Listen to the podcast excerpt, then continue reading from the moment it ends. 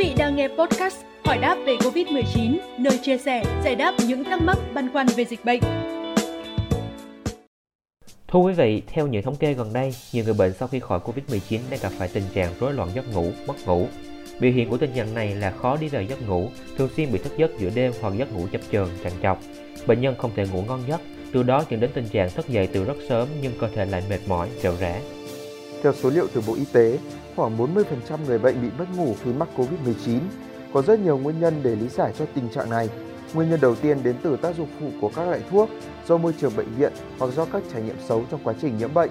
Nguyên nhân tiếp theo là do thiếu ánh sáng tự nhiên dẫn đến não, làm giảm tổng hợp melatonin. Đây là chất gây cảm giác buồn ngủ ở con người. Ngoài ra, bệnh nhân cũng có thể mất ngủ do cảm thấy sợ hãi hoặc do căng thẳng lo lắng cao độ khi gặp phải những biểu hiện nhiễm bệnh.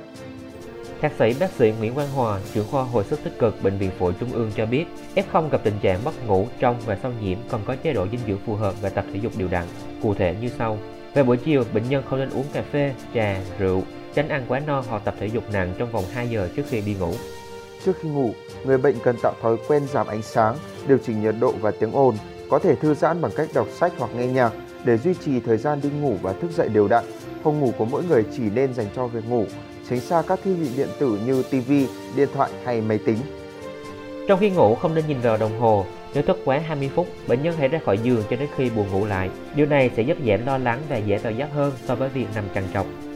Thông tin vừa rồi cũng đã khép lại chương trình ngày hôm nay. Xin chào và hẹn gặp lại.